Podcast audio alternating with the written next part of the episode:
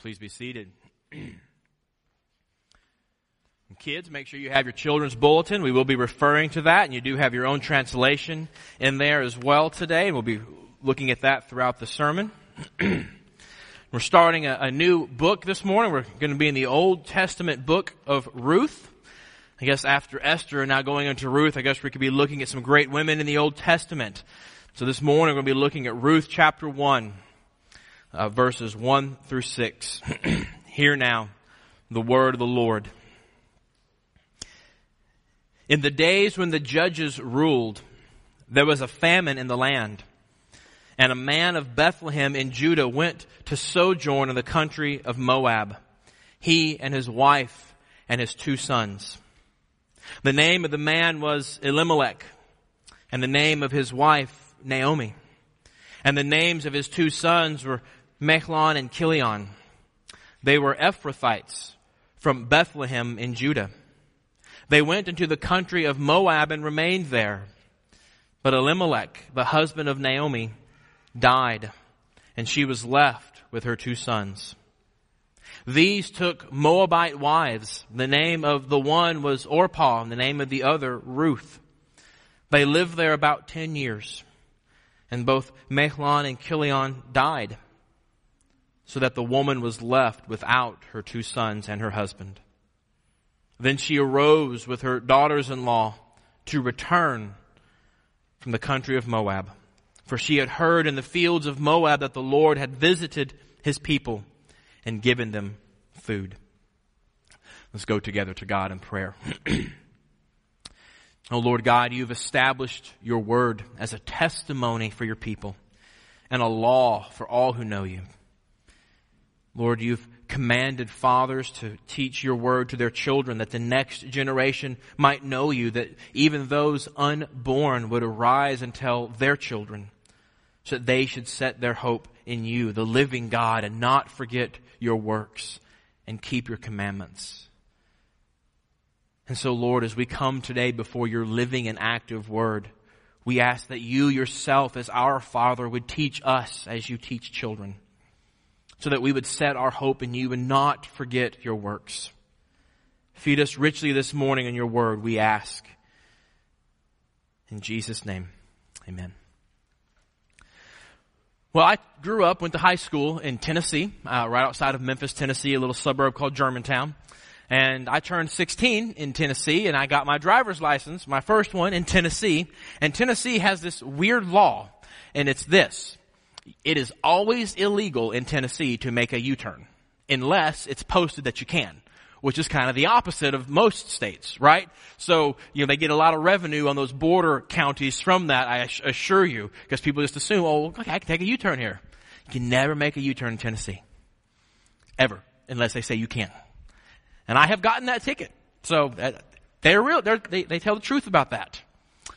And as we talk about a new series on Ruth, I want you to have that picture in your mind of uh, an entire per, uh, community saying no to U-turns. You better know where you're going. You better not need to change your direction because the book of Ruth is about the exact opposite. The book of Ruth is about U-turns. The book of Ruth is about the fact that God allows U-turns. In fact, as we start this whole um, series on Ruth, uh, John Mark and I kind of came up with a poster. Do we have a picture of that? Is it working? Okay here's what Ruth is about. In case you're like me, you're more visual, you want to see it. Ruth is about grace to turn around. That's what Ruth is about. Ruth is not about an example for us to follow. Ruth is not about some weird thing that happened way back then. Ruth is about God's grace.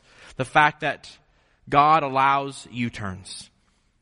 So this passage today starts out in a very bad way. It starts out, it, it says when the judges ruled. That's, in case you have forgotten your Old Testament context, let me remind you of that. Kids, actually, you can help remind us all. Kids, if you'll look in your translation, we said in verse 1 for the kids that that means in the dark times after entering the promised land.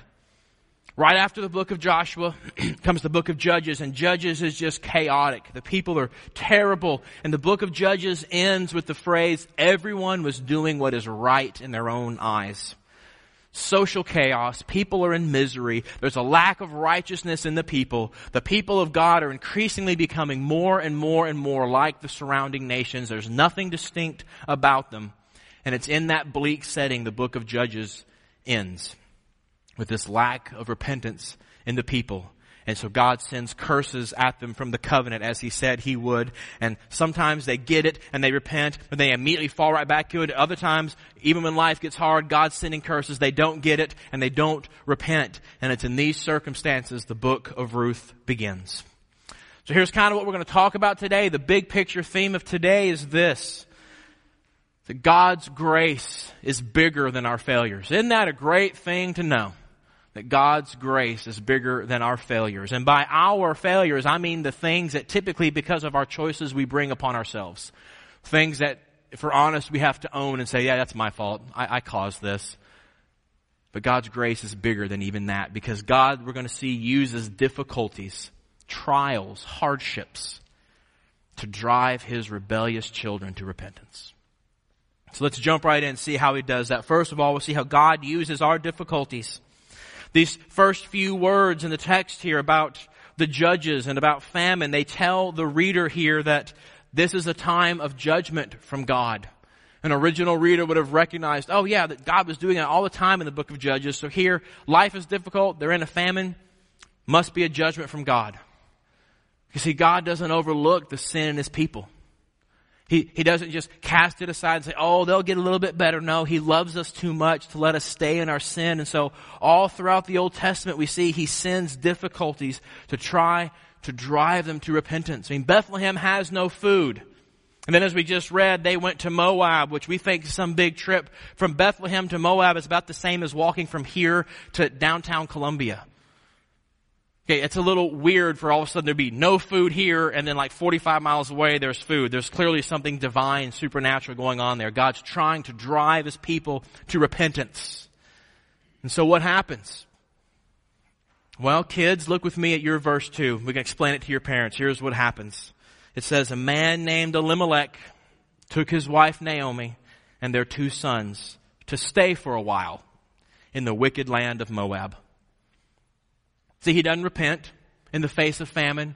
What does this man of God, whose name Elimelech actually means, my God is king, what does he do? He leaves. And what's worse, he goes to Moab. Now, every culture has its no, no-nos. You may not be familiar with the ancient Near East culture of Israel, so let me help you out a little bit. Okay? Here's how we can kind of identify this. For some of you a little older in the room, you understand the no-nos, right? You don't pull on Superman's cape, you don't spit into the wind, you don't pull the mask off the old Lone Ranger, and you don't mess around with Jim, right? Okay. So, for some, some of you who are a little younger, right, you do not talk about Fight Club, right? Okay? And for ancient Israel, guess what? You did not go to Moab. They were a hated people. They were a hating people. You did not go there. They're an ancient enemy. And this is more than a simple relocation. This man is leaving the land that God had given to his family. At the end of the book of Joshua, they've conquered the land and God is like the great real estate agent. He says, okay, you get this piece, you get this piece, you get this piece, you get this piece, and for all generations, this is your family's land. And Elimelech looks at that and says, no, I know God gave me land. I know God gave me wealth. I know God gave me a home, but you know what? This famine is too big for God. He can't handle it. I've got to go find something else. And so the grass is always greener over the septic tank. So he goes to Moab to find something better. And the text of Ruth itself hints there's a problem here. Look with me at verse 2. It says, They went into the country of Moab and remained there. Literally in Hebrew, that last phrase says, they became there. It was supposed to be a temporary stay, but Moab became home. And they became Moabites, is what this verse says. Here's how we put it for the kids so they would understand. Kids, look at the second half of verse 2 there. It says, even though they were part of God's people in Bethlehem, they became like the people of Moab. Boys and girls, you ever see anything like that happen? You start hanging out with the same group of friends and all of a sudden you become like your friends? That's what happened. They, they left where they're supposed to be and they went to Moab and they became like Moabites. They became comfortable somewhere they shouldn't be. Oh, dear flock, We do this, don't we?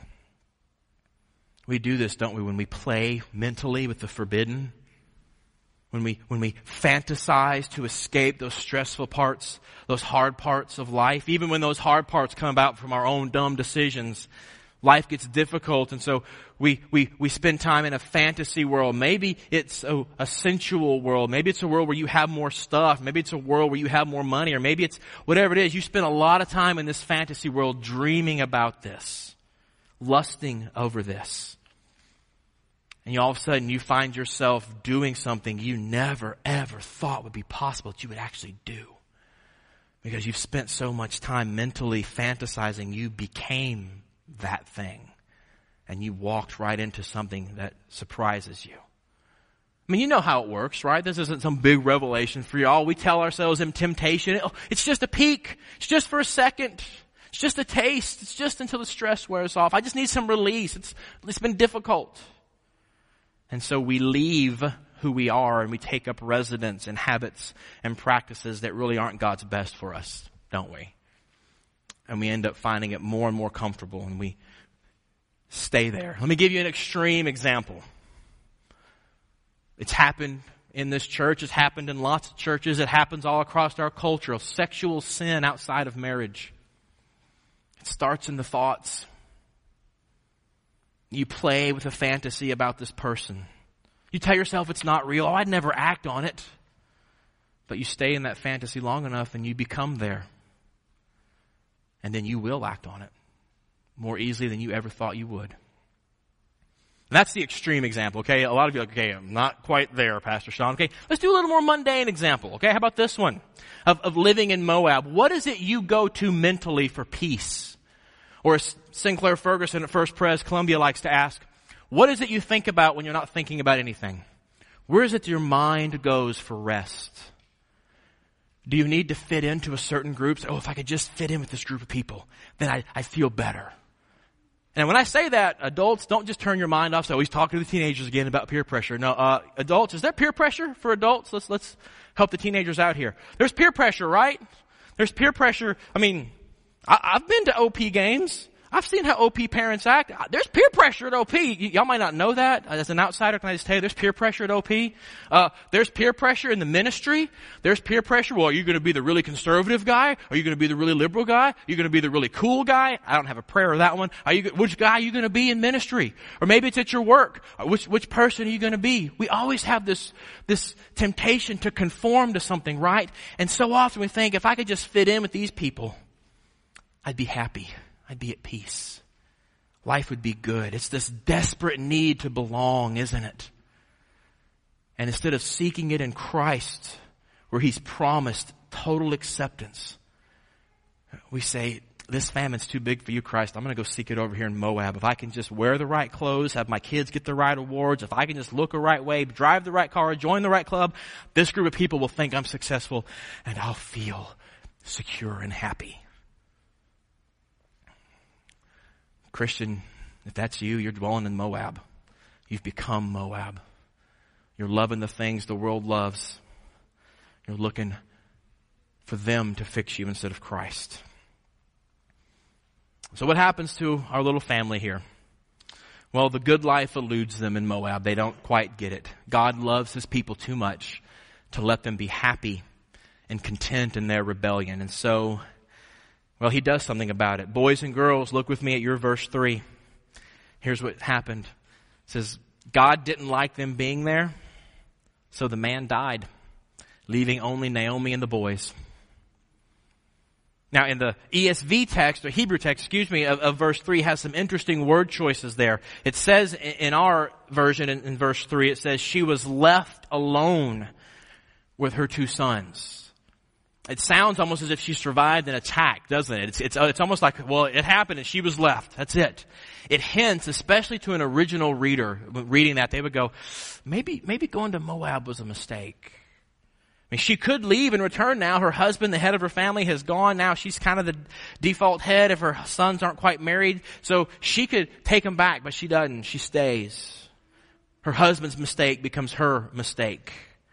And then in verse 4, it tells us what? Her sons took Moabite wives. This is not the typical word for marriage. This is, this actually is a word used for abducting somebody, for kidnapping. They grabbed, they plundered two wives, and it actually became kind of a slander, a slang term in Hebrew for an illegitimate marriage. So an original reader reading that would not say, oh, they had a happy wedding. They would say, ooh, that's illegitimate. Maybe going to Moab was a mistake. And then again, the rest of verse 4, it says, they lived there about 10 years. So we fast forward a decade. And it's unusual that it just does it so fast in the Hebrew text. It doesn't mention anything about children. It just says, and 10 years later, you see, especially after the death of the patriarch Elimelech, the father, the birth of children shows that the family continues, that even though this has happened, God is moving forward the family. They're gonna have a name. They're gonna have an identity. In fact, it was so important to have children that later custom after Ruth was written in Hebrew culture, if you went 10 years without having a child, you could have a divorce. Easily get a divorce because that, that's, that's grounds right there. And here they are, 10 years, no kids. You can hear it again, can't you? It's soft, but it's there. Maybe, maybe going to Moab was a mistake. And so the difficulties they've brought on themselves come to a crescendo. They come to a peak. Boys and girls, look with me at your verse 5. It says, after 10 years, the boys died, leaving Naomi the only survivor from Bethlehem. So here she is in a foreign land. Her husband's dead. Her boys are dead. It's just her. You know, many of you watch. It's become incredibly popular. I resisted for the first several seasons. I watched it last season and got hooked. That show, Downton Abbey. Who, who knew a PBS show could be so popular, right? And, and in case you don't know about Downton Abbey, it's set right after the sinking of the Titanic in this as English culture is changing, you have this lord at his manor and he's uh, the head of this whole estate and the son, the heir, is killed on the Titanic. And the British law is uncompromising. It cannot pass to the daughters. It has to pass to a son. And if you don't, if your daughters don't marry, it goes out of your family to somebody else. And so the whole plot, all this other stuff is going on, but it's always, where's the heir? Where's the heir? Where's the heir? And that's what's going on right here in Ruth. She's got nothing. And this pressure, I, I just don't know if I can help you understand this pressure. That's what Naomi is. Look what it says in verse 5. It uses that same term. The woman was left without her two sons and her husband. She's a remnant of one. She has no name, no identity. Notice, doesn't say Naomi, it says the woman was left. You know, in our day and age, when we have such welfare programs, we've got w- women with uh, infant children to help out with buying groceries. We've got Social Security. We've got disability payments. We've got uh, sexual harassment awareness. All these programs we have to help catch situations like this. I don't think I can get you to really understand what a catastrophe they were in at this point. We've got three women here, no husbands, no children no grandchildren, no extended family. In that culture, they have no future, and even more so, they have no value. Their whole job, so to speak, was to continue the family line, to have children, and they didn't do that. Naomi's old, Ruth and Orpah have shown that apparently after 10 years, they can't have kids. Nobody is going to touch them. It sounds harsh, but in that culture, they would, would have been considered human debris taking up valuable resources others could use. And it's into that sinking hopelessness that verse 5 ends. And, and what are they going to do? What's going to happen? Only something amazing or supernatural can save them at this point because they are down and out in Moab. But remember, what are we talking about today? God's grace is bigger than our failures. And so God has sent some difficulties, and God's going to use those difficulties to do what? To drive his rebellious children to repentance. So let's see if that works. Verse 6 says, She arose with her daughters in law to return from the country of Moab, for she had heard in the fields of Moab that the Lord had visited his people and given them food. See, there's more than a road trip here. I don't want you to think, okay, she just got up and went home. No, there's something happening in her heart. That, that very first phrase there at verse 6 is, the Lord had visited his people. That's not like when you and I go visit our friends or you and I for Christmas go visit the family. God's visiting means He is present, means He is working, it means something amazing is happening. Maybe you remember Christmas time, remember John the Baptist's dad standing there holding his baby boy and what does he say? He says, the Lord has visited and redeemed His people. That's what He's talking about here. That's what Ruth is talking about here. God is doing something amazing in Bethlehem. And so Naomi hears about it all the way over in Moab. And so what does she do? Well, the text of verse 6 says what? To return from the country of Moab. She rises to return from the country of Moab. But that word return is actually much more significant than that in Hebrew. It's not just geography. That word for return is actually the word for repent. In fact, it's the main word used in the Old Testament for repentance. So really, literally, she repents from Moab at this point. So that the text is not just saying she got up and grabbed her bags and said, okay, I'm going home. Something happened inside of her and she said, no. She gets it. She repents. She says, this is not who I am. This is not where I belong. I am not a Moabite. I'm going back to where God had placed me. And that's repentance. It's so much more than a feeling or an emotion. So often we hear the word repentance, we think an emotion, don't we? We think a feeling. Repentance is an action. She gets up and says, no more this direction. I'm going this way. She hears of God's grace way over in Moab and she thinks to herself, maybe, just, just maybe, there's a chance for me to get some of that grace too.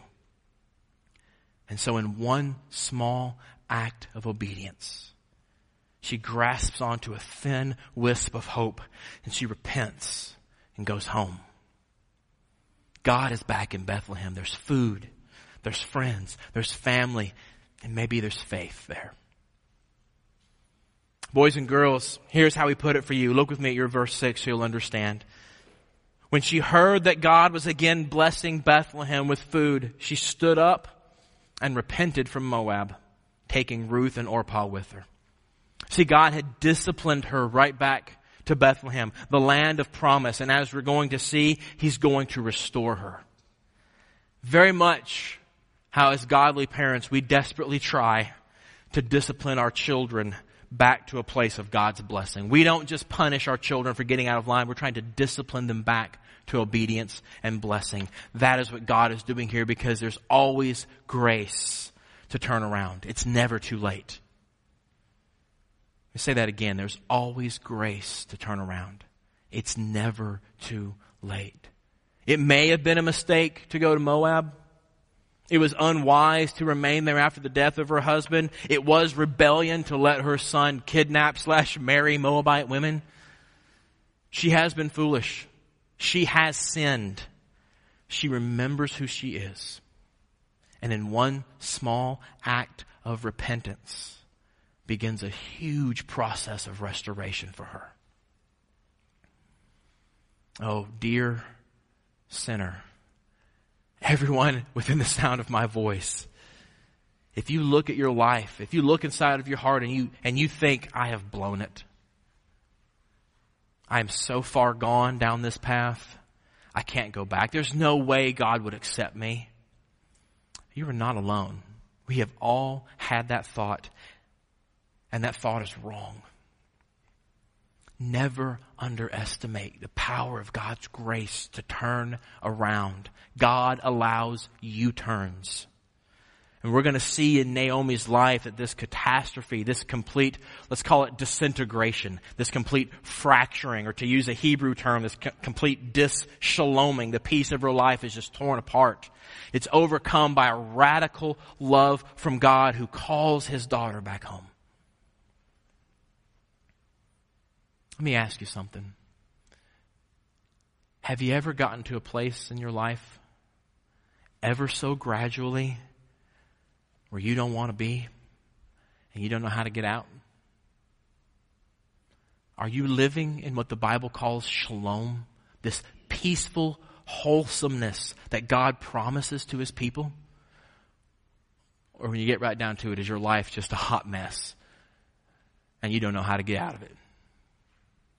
There is grace for you to turn around.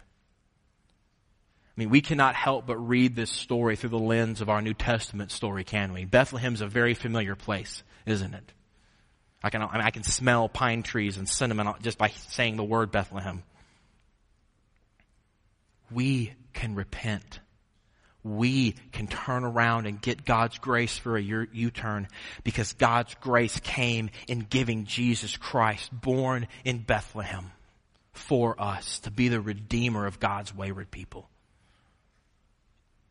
Oh, to those of you who know you are Christians, to those of you who confess faith in Christ, do you hear the voice of Christ in this text?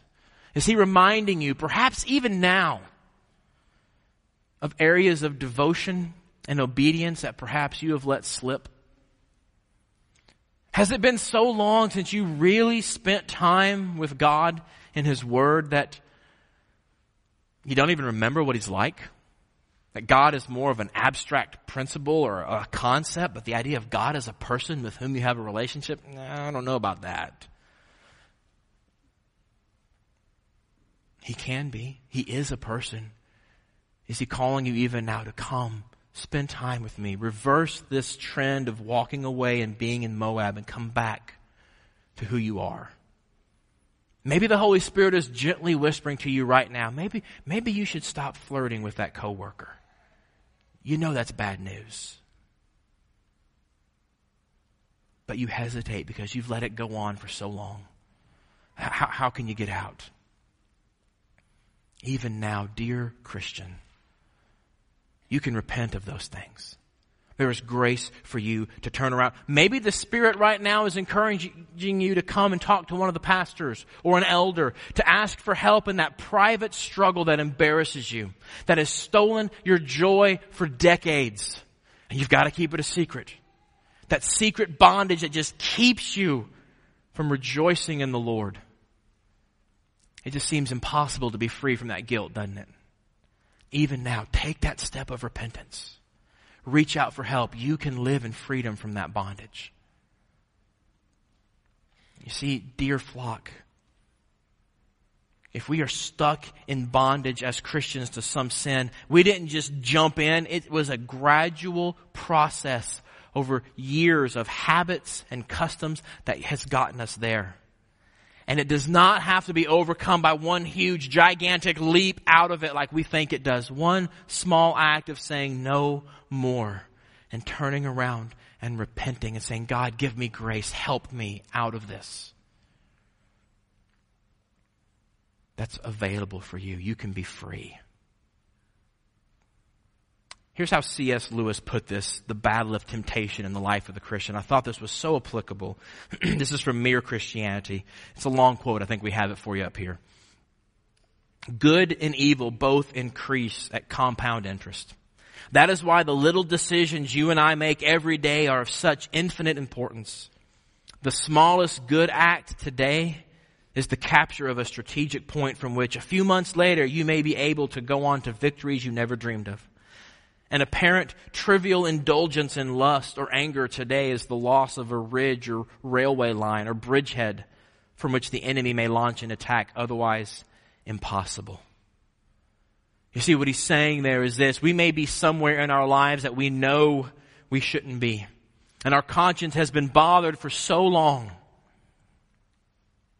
but often the only real obstacle is our own pride. If we would just turn around and make a better decision and say, Lord, I don't know how to get out of this. I can't do it in my own strength, but I want to. Will you give me grace and help me? And there's grace for you to turn around and get out of that. People of God, those of you who know Christ, repent and return from that bondage even now because the Savior has shed His blood to set you free from that. And it is available for you. And for those of you who do not know Jesus Christ, you're still kind of maybe investigating this Christianity thing, you're not really sure, please do not hear me saying here that Naomi's repentance is what earned her salvation, or that anybody's repentance is what earns them salvation. No. God's grace called, drug, we might even say, his daughter back home. It's his grace that's the final word, not Naomi's or our efforts.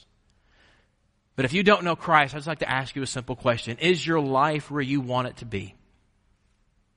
Have those things to which you've given yourself completely, your career, your relationships, popularity, wealth, whatever it is, have they fulfilled you? Have they given you the joy that they've promised you?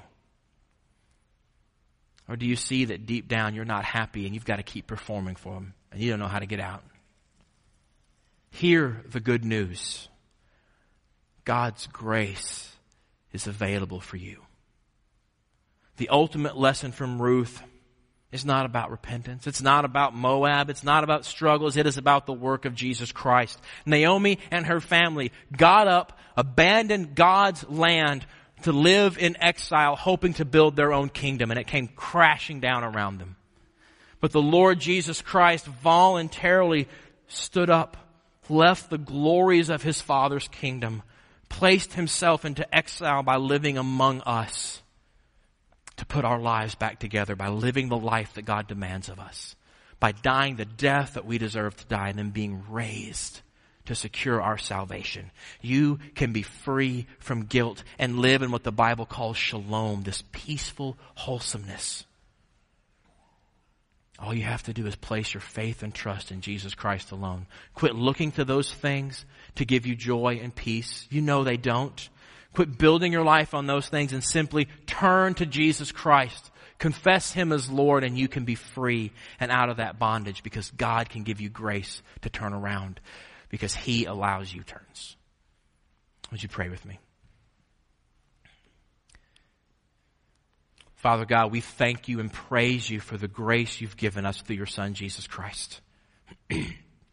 a grace that allows U turns, a grace that draws us back to repentance and faith. Lord, we ask that those of us who know you, that even now you would draw us in this moment to a closer walk with you. Lord, there are areas of our life we have let go for so long. We have been disobedient. But Lord, we want to be different. By the power of your Spirit, would you give us grace to repent? And Lord, I pray that those here who do not know you, that even as Jesus promised that when he is lifted up, he will draw all people to himself, that you would do that great work. Even now, Father, to those who hunger and thirst for something different, would you give them grace to repent and believe the gospel? And we ask this, Lord, in Jesus' name. Amen. And would you please